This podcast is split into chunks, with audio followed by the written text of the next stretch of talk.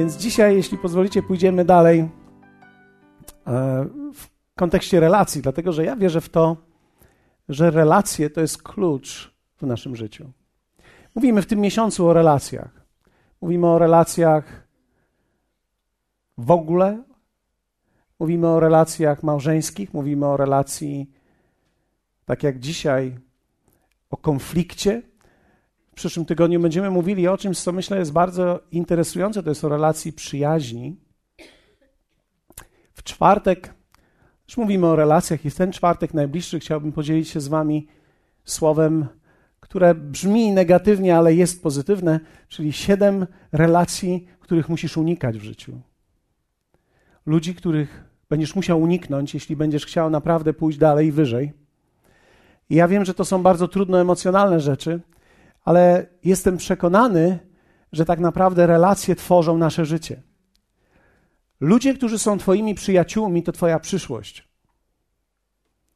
To nie jest Twoja teraźniejszość, to jest Twoja przyszłość.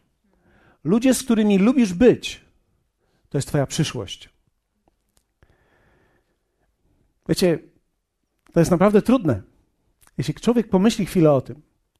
Dlatego, że my lubimy nasz własny, zaniedbany placyk, Lubimy nasze stare kapcie, lubimy nasz stary kubeczek, naszą łyżkę, nasz stary sweterek, w którym się dobrze czujemy zawsze.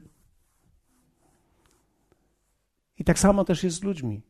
Lubimy stare przyjaźnie, które też w pewien sposób bardziej niż kubek, bardziej niż kapcie, tak naprawdę tworzą nasze życie.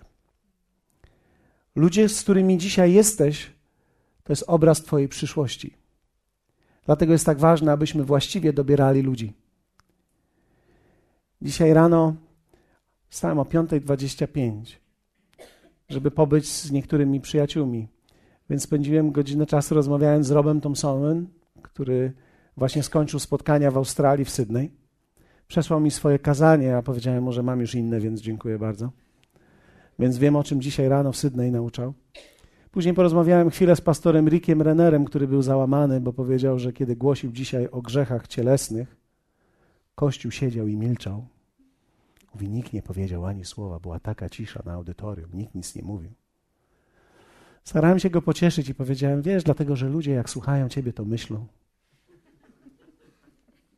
To nie przygnębienie, to ich myślenie. Tak ja się pocieszam. Kiedy ludzie siedzą i ani uśmiechu, ani.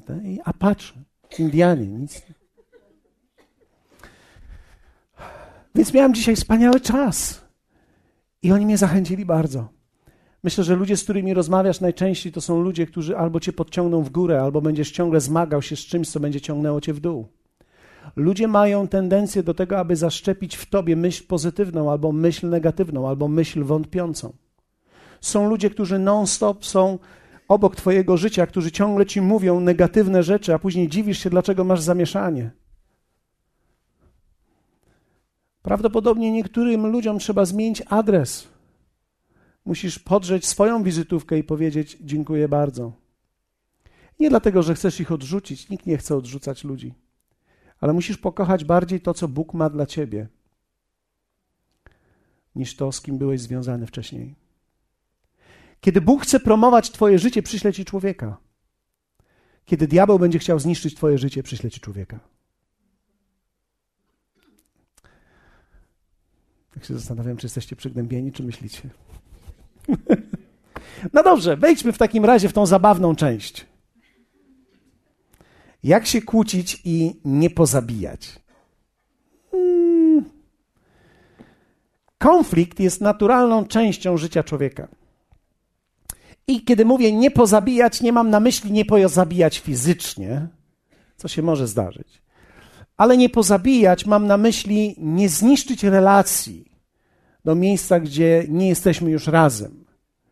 I nie chodzi mi teraz o te relacje, o których mówiłem wcześniej, te, które być może niektórzy z Was muszą stracić. Pamiętaj jedną rzecz, kiedy będziesz szedł w górę, będziesz tracił niektóre relacje.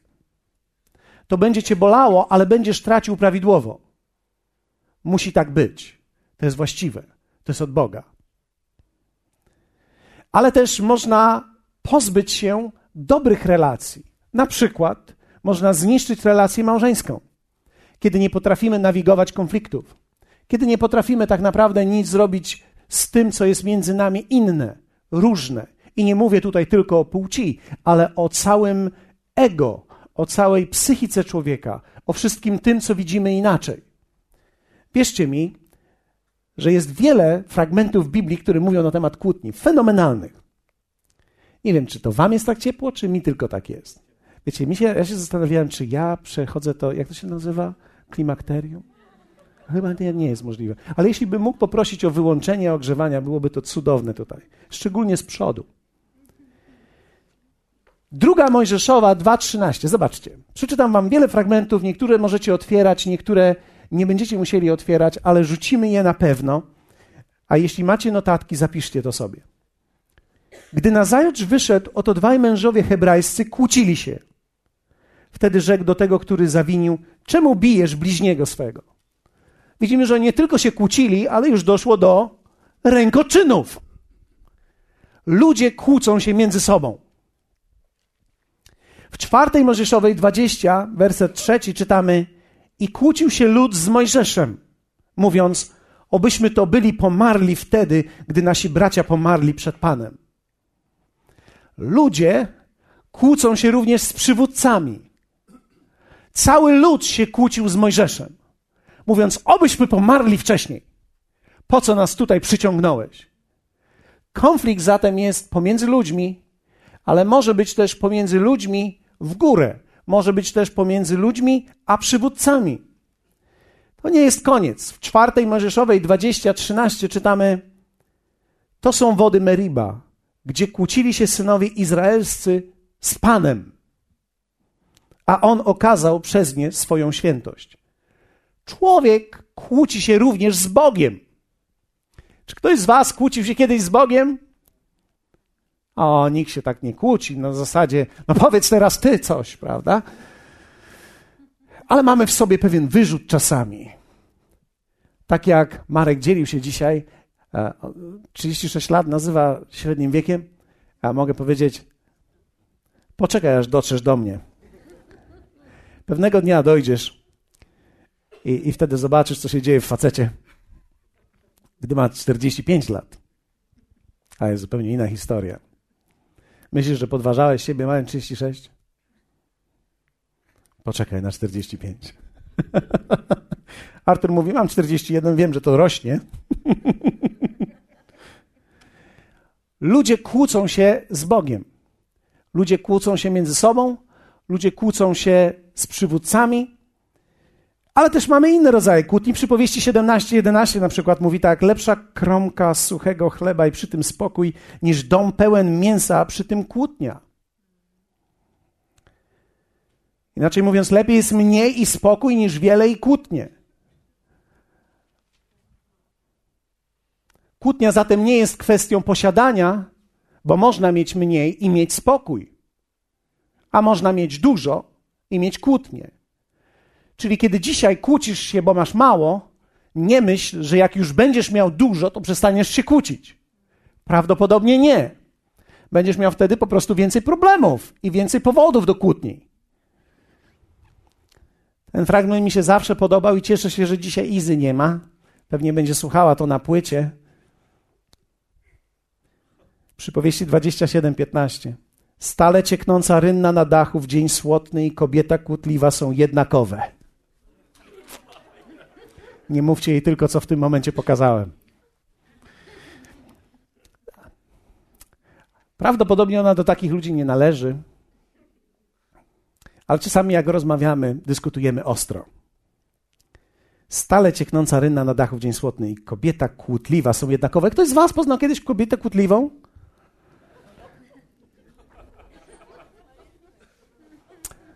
Ktoś z was słyszał o takiej kobiecie, która jest kłótliwa? Publicznie nie. Panowie, nie, nie robimy tego, bo inaczej nie będzie ting, tylko będzie ting. Niezależnie o kim mowa, do kłótni trzeba dwojga. Ale oczywiście też musi być prowodyr.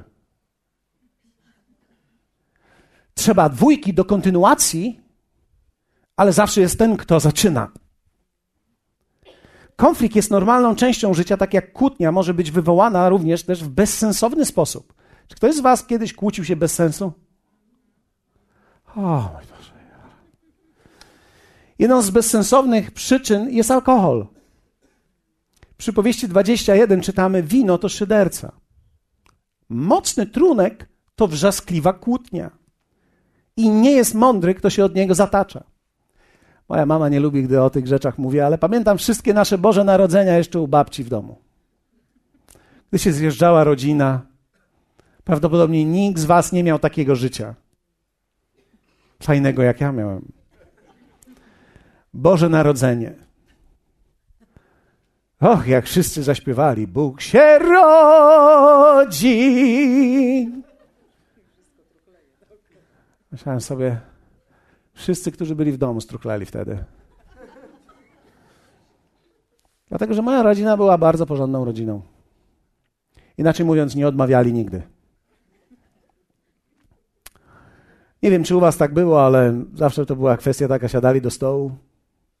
Wszyscy synowie wtedy do dziadka mówili, dziadek, co będzie coś?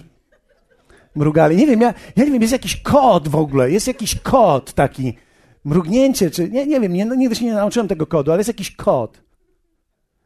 I dziadek, mm, co oznaczało? Stasia tu jest, no jeszcze nie, nie da rady. Stasia to moja babcia, niektórzy z was ją poznali.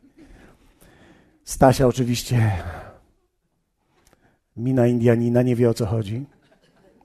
Ale już mniej więcej tak o dziesiątej, kiedy już zaczęli wtedy robić, bo wiecie, kiedyś pasterki były o dwunastej, ale później zaczęły się o dziesiątej. Zawsze było tak, że do pasterki to nic, a po pasterce wszystko. Ale w momencie, kiedy zaczęli robić pasterki o dziesiątej, to u nas się wtedy szybciej, szybciej wszystko zaczynało. No i oczywiście jak to w rodzinie. Wiecie, każda rodzina ma swoją historię. Każdy, w każdej rodzinie są jakieś żale. Alkohol pomaga, żeby je wy, wyłożyć. I wtedy był płacz. Wszyscy płakali wtedy. Kłócili się i płakali i przepraszali się. Na drugi dzień wszystko było w porządku. Niezapomniane historie. Ja wtedy siedziałem w pokoju obok i oglądaliśmy wtedy wszyscy, wszystkie dzieci Luisa Define. Pamiętacie? Ktoś z Was kiedyś pamięta, że w święta puszczali te rzeczy? Teraz też mają w święta swój kalendarz nowy, sam w domu. Alkohol nieprawdopodobnie pomagał nam się wszystkim rozluźnić. Nawet dzieci były rozluźnione.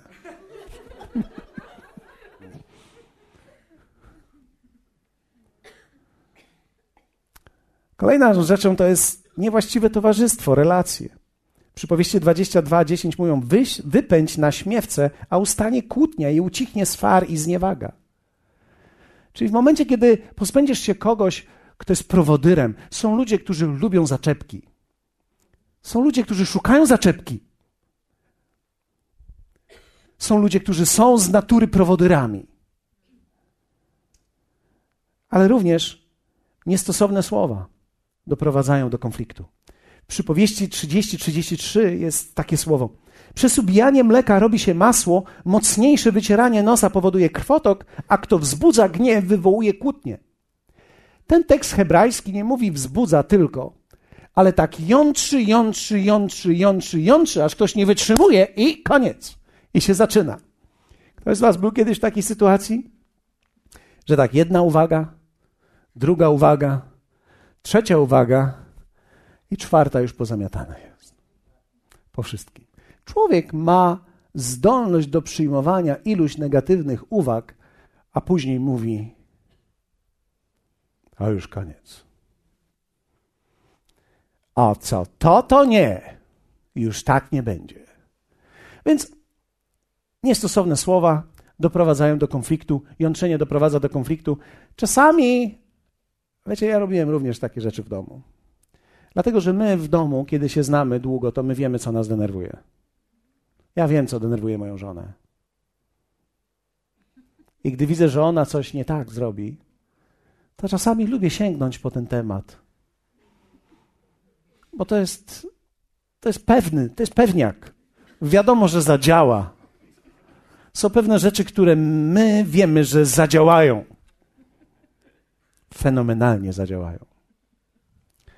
No i kłócimy się. My w naszym domu mieliśmy różnego rodzaju kłótnie. Mieliśmy kłótnie słuszne, mieliśmy kłótnie bezsensowne. Konflikt jest rzeczą naturalną. Jest niemożliwe, żeby być ze sobą i nie kłócić się albo nie mieć konfliktów. I kiedy mówimy o słowa kłótnia, to wiecie, są różnego rodzaju fazy kłótni. I oczywiście bardzo ważne jest, aby umieć te fazy na samym początku już rozpoznać i nawigować kłótnie i konflikt we właściwy sposób, bo można, źle nawigując konflikt, doprowadzać za każdym razem do II wojny światowej. Za każdym razem. Pamiętam, kiedy myśmy się pobrali, ponieważ mamy różne domy, to zajmuje parę lat, żeby się ocknąć i zobaczyć, e, że jesteśmy inni jednak. Pamiętam kiedyś moja żona tak mnie podirytowała. Szliśmy wtedy do naszej teściowej na wigilię. Ktoś z Was miał kiedyś te przedwigilijne nerwy? Ja myślę, że tylko ja mam. A wiecie, trzeba to zrobić, to zrobić, to zrobić, to nakarmić, to zrobić, to jeszcze i tam, i tam to jeszcze przykryć, i, i to się gotuje, i tam to się smaży, i tam się śpieszymy, bo to ma być na tą godzinę. I przez cały dzień był jakiś nerwowy. I w końcu wieczorem oboje nie wytrzymaliśmy. Żona powiedziała mi parę rzeczy, które zadziałały w moją stronę. Ja powiedziałem parę rzeczy, które zadziałały w jej stronę. I wtedy się ona odwróciła i powiedziała jedną rzecz, która zadziałała w doskonały sposób. Była już ubrana wtedy w kurtce. Złapałem ją za klapy, przyciągnąłem.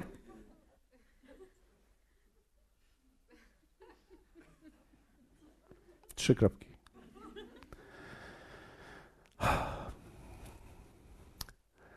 Czy to jest możliwe, żeby pastor złapał swoją żonę za klapy, przyciągnął do siebie i chciał rzucić ją gdziekolwiek?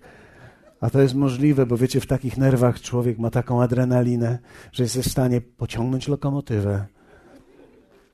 Więc w tym momencie te 60 kilo to jak piórko po prostu. Łapiesz tak i trzymasz i byś, gdzie to postawić, gdzie to posadzić. Problem jest tylko taki, że gdziekolwiek to posadzisz, gdziekolwiek to posadzi, po, postawisz, to dalej mówi.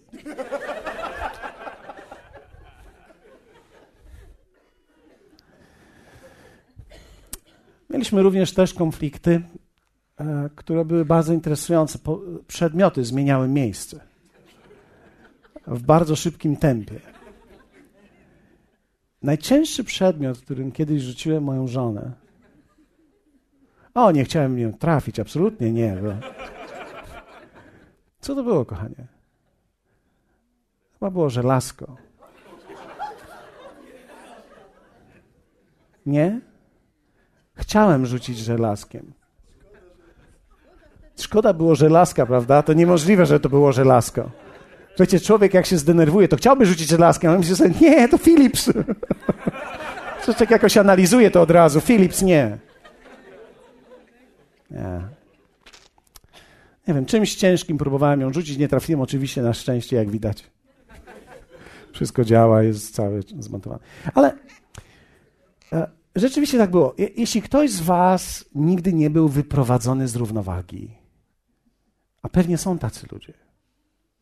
Na przykład myślę o Agatce. Agatki nie da się wyprowadzić z równowagi. Myślę na przykład o Izie. I są takie osoby, których się nie da, nie tej Izie, która teraz słucha tej płyty, tylko tej drugiej Są ludzie, których prawdopodobnie nie da się wyprowadzić z równowagi. Ale wiecie, ja jestem człowiekiem pasji. Ja jestem człowiekiem ułożonym w pewien sposób, więc jak coś nie działa, to we mnie natychmiast coś jest. Mm. Od razu idzie do góry komunikat zabić. Pamiętam, naglądałem się kiedyś takich filmów, czasami rozmawiamy z Mateuszem o tym. E, pamiętacie Colombo kiedyś? Colombo to był mój... O, Colombo. jego myślenie, jego moda, jego fryzura. Wszystko mnie w nim zachwycało. Pamiętam kiedyś odkrył, jak jeden człowiek zabił w taki szczególny sposób, kiedy ten, który był zabity, wypowiedział słowo różyczka. I trzy dobermany albo dwa rzuciły się na niego wtedy i zagryzły go. Przecież to było fantastyczne. Niektórzy z Was powiedzą, o czym ten człowiek w kościele opowiada. My mamy się tutaj uduchowić, a on to. Ale wiecie, dokładnie tak jest. Człowiek czasami jest tak sfrustrowany. Kiedyś pamiętam, jechałem obok pewnego człowieka z naszego kościoła, stanęliśmy na światłach. Ten człowiek krzyczał, nie śpiewał, nie wielbił, bo wtedy oczy są inne, twarz jest inna. Ten człowiek krzyczał do kierownicy, bił w tą kierownicę.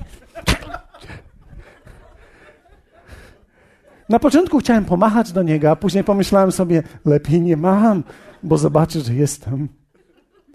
I w końcu mnie zobaczył.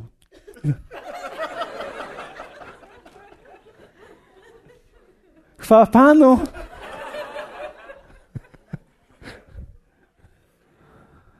Oh. Więc każdy ma swoje przeżycia. Nie jesteśmy tu po to, żeby teraz wydłubywać te przeżycia jak rodzynki z naszego życia. Żyjemy w całkiem dobrej zgodzie. Dzisiejsza noc była genialna. Myślę, znaczy ja chciałem powiedzieć i wytłumaczyć wam, jak ona wyglądała. Chciałbym, bo to jest bardzo proste. W naszym łóżku było tak. Było nas trzech, w każdym z nas inna krew, ale jeden przyświecał nam cel, czyli ja, Samson i Wilson.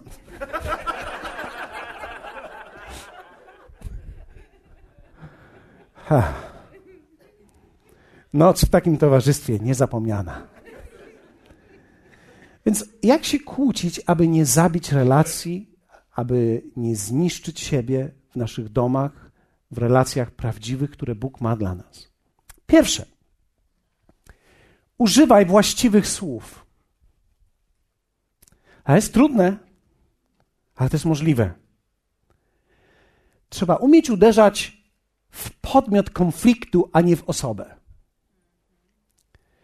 Nie używaj epitetów względem osoby. Nawet jeśli byłeś wychowany w takim domu, gdzie rzucano różnymi epitetami, staraj się wyjść z tego. Nie mów do drugiej osoby, jesteś głupia. Powiedz, głupio mówisz. A to jest, to jest różnica. Każdy człowiek może głupio mówić. Kto z Was kiedyś głupio mówił? O, mi się to zdarza wielokrotnie. Pamiętam ostatnio ktoś przyszedł i powiedział, pastorze, jaką ty masz mądrość? Ja mówię, tak, tylko wtedy jak napiszę. Jak już sobie to skonstruuję, to tak jest. Ale żaden człowiek nie ma mądrości, mądrości. Każdy człowiek od czasu do czasu źle powie coś. Każdy człowiek od czasu do czasu coś głupiego powie. Ale nie rzucaj wtedy epitetami w tą osobę. Nie rzucaj. Pozwól, aby Bóg kształtował Twój język. Używaj właściwych słów. Bóg nie boi się używać względem nas twardych słów i określeń ale nigdy nas nie obraża. I to jest coś, czego musiałem się nauczyć. Dlatego, że kiedy człowiek już nie wie, co ma zrobić, uderza w osobę. I wtedy, kiedy uderzasz w osobę, nie jesteś w stanie tak naprawdę nikomu pomóc, ani sobie pomóc, nie rozwiązujesz problemu, podwajasz tylko problem. Więc nie mów głupi, mów głupio. Powiedzmy razem głupio. Tak, głupio. Głupio mówisz. Źle mówisz. Myślę, że niewłaściwie mówisz. Używaj właściwych słów, kiedy macie konflikt. Dlatego, że kiedy użyjesz niewłaściwych słów, będziesz wzmacniał konflikt i będziesz zrywał relacje. Drugie, kontroluj emocje. Kontroluj emocje. Wiecie, staram się powiedzieć dzisiaj Wam tak prosto, jak to jest możliwe, to, co ja próbuję zrobić ze swoim życiem, i na razie to działa kontroluj emocje. Jednym ze sposobów jest dobór czasu rozmowy. Dlatego, że w momencie, kiedy będziesz mówił o rzeczach w niewłaściwym czasie, będziesz jątrzył temat mocniej. Kiedy jesteś zdenerwowana, myślę tu o Beatce, kiedy zdenerwuje cię Bartosz i kiedy zdenerwuje cię Krystian i kiedy spojrzysz na Łukasza, wtedy już mając emocje, gdy on odstawi coś źle, albo przestawi coś źle, albo wsypie coś nie tak, będziesz miała tendencję do uderzenia w niego, dlatego że emocje w człowieku się gromadzą, niezależnie kto je wywołuje. Czasami odłożysz telefon, ktoś cię zdenerwuje przez telefon, podchodzi do ciebie dziecko i mówi: Tatusiu, co? Dokładnie tak to wygląda. Dlaczego tak jest? Bo nie jesteś w stanie dobierać emocji. A, słucham, kochanie. A, słonko, nie teraz. Nie jesteś w stanie tak robić. Człowiek, jak jest podekscytowany, zdenerwowany, to jest zdenerwowany na cały świat. Nie tylko na ludzi, na kubki, na szafki. Ktoś słyszał z Was kiedykolwiek głośniej trzaskające szafki w kuchni? To nie jest dobry znak. Jak słyszysz, jak są głośniej domykane, trzaskane, uciekaj. Bo to jest dopiero początek boleści. Kontroluj emocje. Nie nakręcaj się swoją własną mową. Wiecie, człowiek się może sam nakręcić. I tak mówisz, i mówisz do tej osoby, i tak mówisz teraz, i, i tak mówisz do tej osoby, i ty sam się nakręcasz. Ta osoba robi coraz większe oczy, ty sam nakręcasz, i, i sam się nakręcasz. Tak jakbyś chciał sam siebie przekonać, ale ty już jesteś przekonany. A ta osoba w ogóle. Więc można się nakręcić samemu. Można się spienić samemu. Można się doprowadzić do zenitu emocji z okazywaniem emocji, wiecie, kiedy człowiek jest taki niekontrolujący się, to jest tak, jakby się rozbierał. Musisz uważać, bo kiedy są emocje całkowicie roz, rozhuśtane, to tak jakbyś był całkiem nagi. Wstyd tobie, wstyd tym, którzy na ciebie patrzą, wstyd tym, którzy ciebie słuchają. I dzieci też tak chodzą po domu i patrzą. Psy nie wiedzą, czy to do nich.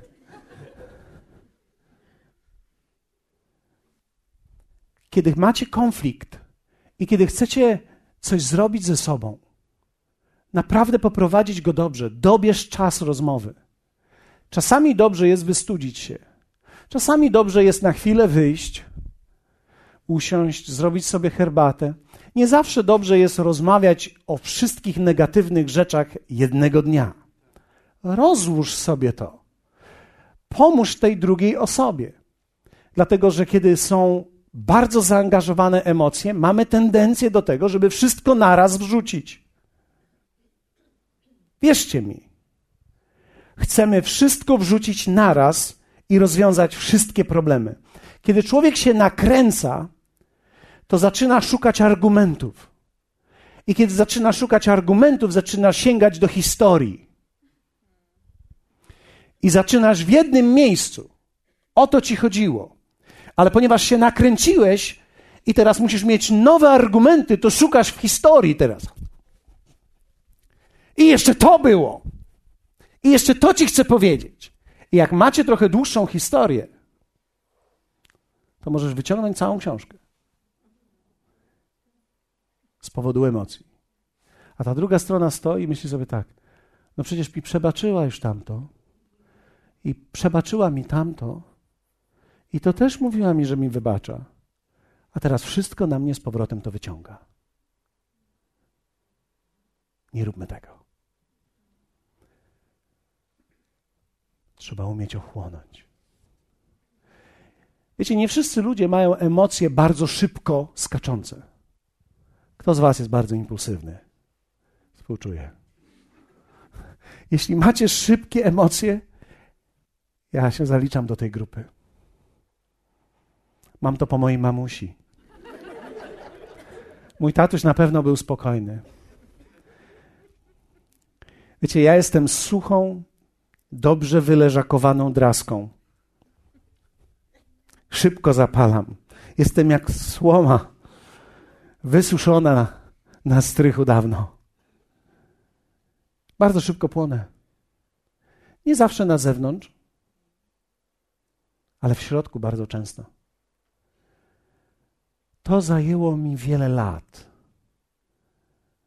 żeby siebie uspokajać właściwie.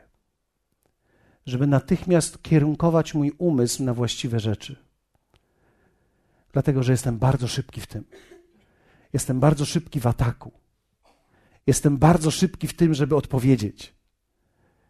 Czasami nawet nie chcę się kłócić, bo nie chcę nikogo zabić. Emocjami moimi. Moje dzieci również znają mnie i wiedzą, jak to jest, bo wiecie, kiedy wyrasta się w domu, to dokładnie tak jest. One wiedzą, że jestem bardzo szybki. A człowiek się uczy tego. Chłodu trochę w sobie. Powiedz do swojego sąsiada, trochę chłodu na ciebie trzeba. Trochę lodu. Trochę lodu. Trochę spokoju. Trochę relaksu. Popij więcej meliski. Jak, jak, poczytaj Biblię. Tylko te właściwe fragmenty. Nie te niewłaściwe fragmenty. I zgubi Pan wszystkich wrogów Twoich. Hallelujah! Nie, te właściwe wiedzie moją duszę na polany. Jest cudownie. Aleluja. Śpiewajmy i grajmy Panu. Zrzućmy naszą troskę na Pana, gdyż On ma o Was staranie. Wiecie, człowiek musi do siebie również umieć mówić i studzić siebie. Studzić siebie.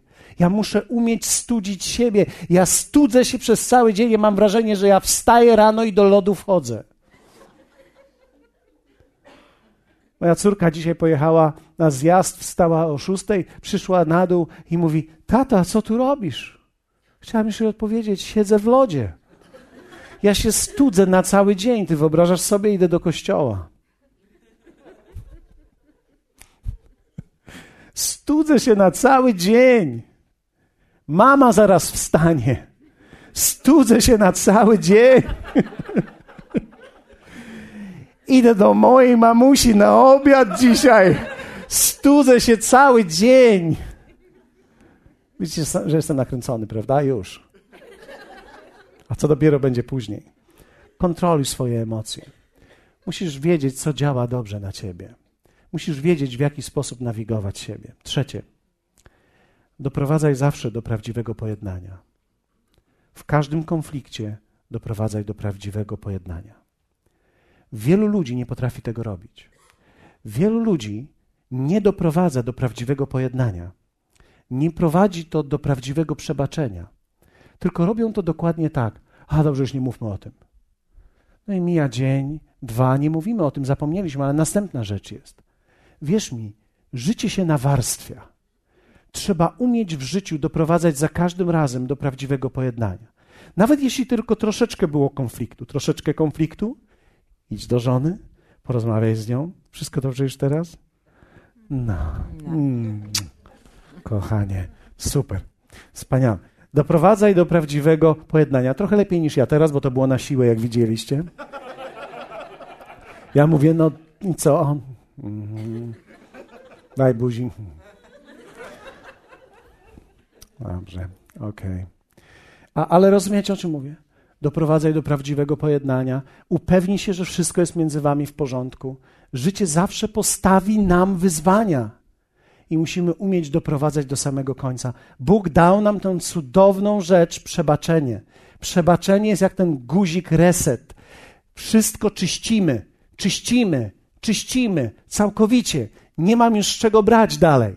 Nie mam już czego brać. Niedawno miałem przeinstalowany komputer te rzeczy, które były, już nie istnieją, już nie ma do czego wrócić. Jest zresetowany i jest wszystko wspaniale i chodzi szybciej. Gdy nie resetujesz rzeczy we właściwy sposób, nie resetujesz ich właściwie szybko, nawarstwiają się i zamulają Twoje życie.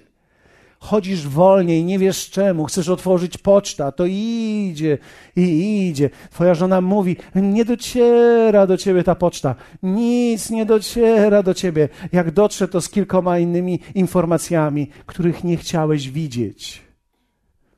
Doprowadzaj do prawdziwego pojednania. Wiecie, wtedy, kiedy nie zrobimy tego, kolejne kłótnie zaczną być wielowątkowe. Będziesz miał wiele wątków w kłótniach. I to jeszcze, i jeszcze to.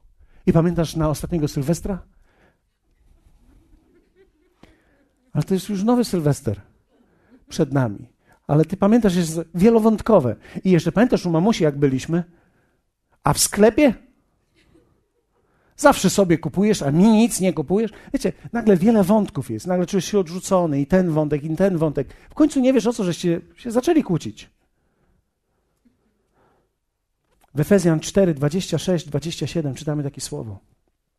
Gniewajcie się, lecz nie grzeszcie. Niech słońce nie zachodzi nad gniewem waszym.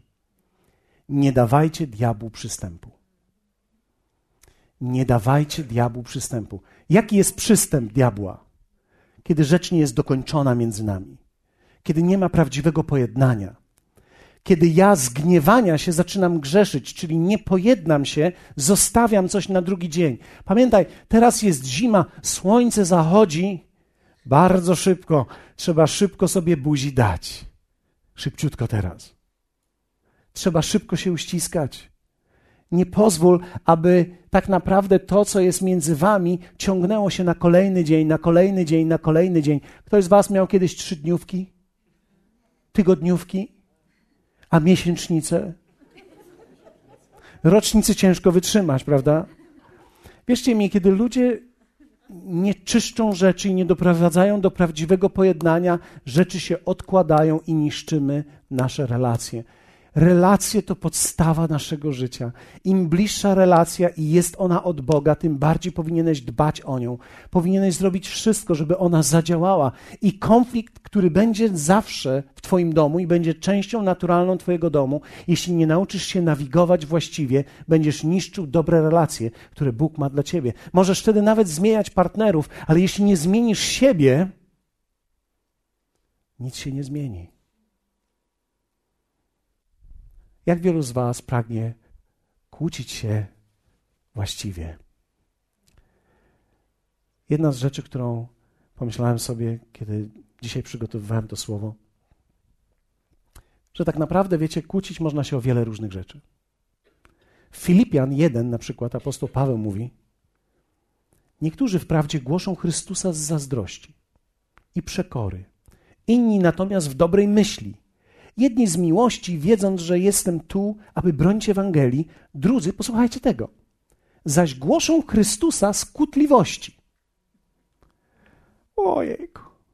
To jest chyba jeden z najgorszych elementów kłótni, kiedy wracasz do domu ze spotkania i kłócisz się o doktryny, kiedy kłócimy się czasami z naszymi domownikami, którzy wierzą inaczej albo nie przeczytali tego czy tamtego. Wiesz, wierzcie mi, kłótliwość można przenieść nawet na Boże rzeczy i Biblię. Unikaj tego. Unikaj kłótni o słowo. Nie kłóć się z nikim na fragmenty i wersety. To do niczego nie prowadzi. Nawet o dobre rzeczy kłótliwy człowiek będzie się kłócił. Można z kłótliwości też wyrosnąć. I apostoł Paweł mówi o tym. W 1 Koryntian 3:3 mówi takie słowa. Jeszcze bowiem cielesni jesteście, bo skoro między wami jest zazdrość i kłótnia, to czyż cieleśni nie jesteście i czy na sposób ludzki nie postępujecie? Kłótnia jest czymś cielesnym, kiedy jest prowadzona niewłaściwie, ale może stać się konflikt każdy właściwie prowadzony duchowym, wspaniałym doświadczeniem przebaczenia i zwyciężania. I to jest to, czego Bóg chce uczyć nas. Ja wierzę w to, że On chce uczyć mnie i uczy mnie, mój dom, mnie i moje dzieci, konflikty między mną a moimi dziećmi, moim synem. Kiedy on coś powie, kiedy ja coś powiem. Czasami mamy dyskusję. Prowadzenie właściwe konfliktu jest sztuką życia. I Bóg chce nauczyć nas tego. Kto z Was chce pochwycić to? I wrócić dzisiaj do domu, i nawet jeśli spotka Cię jakiś konflikt, Może będziesz miał napięte sytuacje. Może pójdziesz też do mamusi. Albo pójdziesz do własnego domu, do swojej rodziny. Albo spotkasz się ze swoją teściową. To może się zdarzyć. Wracamy do domu. Wszystko było dobrze w kościele. Jezus jest Panem. Śpiewaliśmy. Ufamy Jemu. Ale jednak rzeczy się dzieją. I ta rzeczywistość dochodzi do nas. Ale ta rzeczywistość może być podbita i możemy zwyciężyć przez Jego Słowo i moc Jego Ducha. Kto z Was tego pragnie dzisiaj? Powstańmy razem. Jeśli pragniesz być wolny, jeśli pragniesz być wolny też od konfliktu wewnątrz siebie, od takiej kłótliwości, możesz poprosić Jezusa. Jeśli, jeśli pragniesz mieć pewien pokój w swoim sercu, Jezus również może Ci to dać dzisiaj. Wiecie, myślę sobie o tym, kiedy patrzę czasami nawet na scenę polityczną, ja rzadko kiedy odnoszę się do tego, ale myślę o tych wszystkich konfliktach, które są prowadzone w niewłaściwy sposób. Myślę o podziałach między ludz, ludz, ludźmi. I Jezus powiedział, że podziały muszą być, ale wierzcie mi, że tak naprawdę chodzi o to, aby każdy konflikt w naszym życiu był prowadzony, nawigowany właściwie, tak abym mógł mimo konfliktów jednak moje życie budować, a nie rozrywać. Nie ma nic gorszego jak rozerwane relacje niepotrzebnie, które nie doszły do pojednania. I dzisiaj chciałbym modlić się szczególnie o tych, którzy mieli zerwane relacje niepotrzebnie. Albo kiedy relacje, które masz, są dla ciebie bardzo trudne. Albo jeśli jesteś być może taką osobą jak ja, która bardzo szybko irytuje się różnymi rzeczami.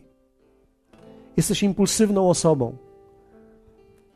Ktoś może powiedzieć, nie wyglądasz na taką. No nie, jak się wystudzę, to nie.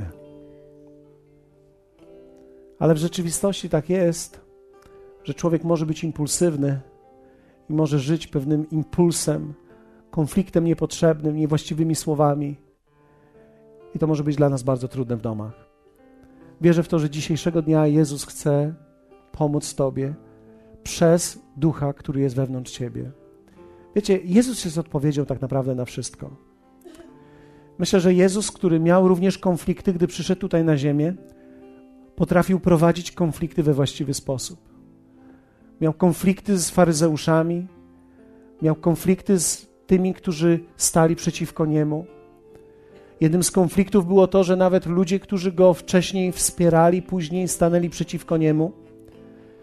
Prawdopodobnie rozdzierający jego serce konflikt, który powstał, gdy był już na krzyżu, gdy nie było jego uczniów, bo pouciekali. Wiecie, Jezus musiał przejść różnego rodzaju konflikty we właściwy sposób między nim a innymi ludźmi, nie wyrzucając im tego.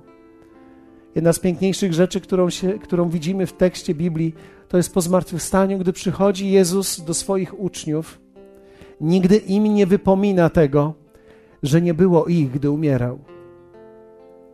Ja myślę sobie, że często ja kiedyś wypominałem ludziom różne rzeczy. I jak tak naprawdę Jezus, który wchodzi do Twojego życia, może uzdrowić Ciebie. Więc ja wierzę w to, że to jest moment, kiedy możemy przyjmować uzdrowienie od Niego. Jeśli jesteś tutaj potrzebujesz tego uzdrowienia. W swoich emocjach, w różnego rodzaju konfliktach, jeśli odnajdujesz się, czujesz, że jesteś słaby w tym, chciałbym, żebyś razem ze mną zniósł swoje ręce teraz i powiedz: Panie, proszę Ciebie, pomóż mi. Proszę Ciebie, abyś przyszedł do mojego życia w szczególny sposób i nauczył mnie przez swoje słowo i moc swojego ducha prowadzić konflikty życia, konflikty w moim domu, w małżeństwie, w całej mojej rodzinie we właściwy sposób. Proszę Ciebie, abyś nauczył mnie właściwego odpowiadania na tych, którzy drażnią, na słowa, które ranią, na sytuacje, które nas dotykają. Proszę Ciebie, abyś dawał mi właściwe słowo dla ludzi, którzy mówią niewłaściwe słowo abym nie był wzmacniaczem i abym nie oddawał, ale abym mówił Twoje słowo do każdej z tych osób. Proszę Ciebie, abyś nauczył mnie odsuwać się w niewłaściwych momentach, odsuwać się i uciekać od konfliktu, który jest nie na dany moment. Naucz nas też rozmawiać w naszych domach między nami jako małżonkami, między nami i dziećmi. Proszę Ciebie teraz o ten Twój cud też działania w naszym całym kościele tutaj, abyśmy byli pełni właściwej, pozytywnej mowy względem siebie i zachęcenia do drugiego człowieka. W imieniu Jezusa prosimy Ciebie o to dzisiaj. I wszyscy razem powiemy: Amen.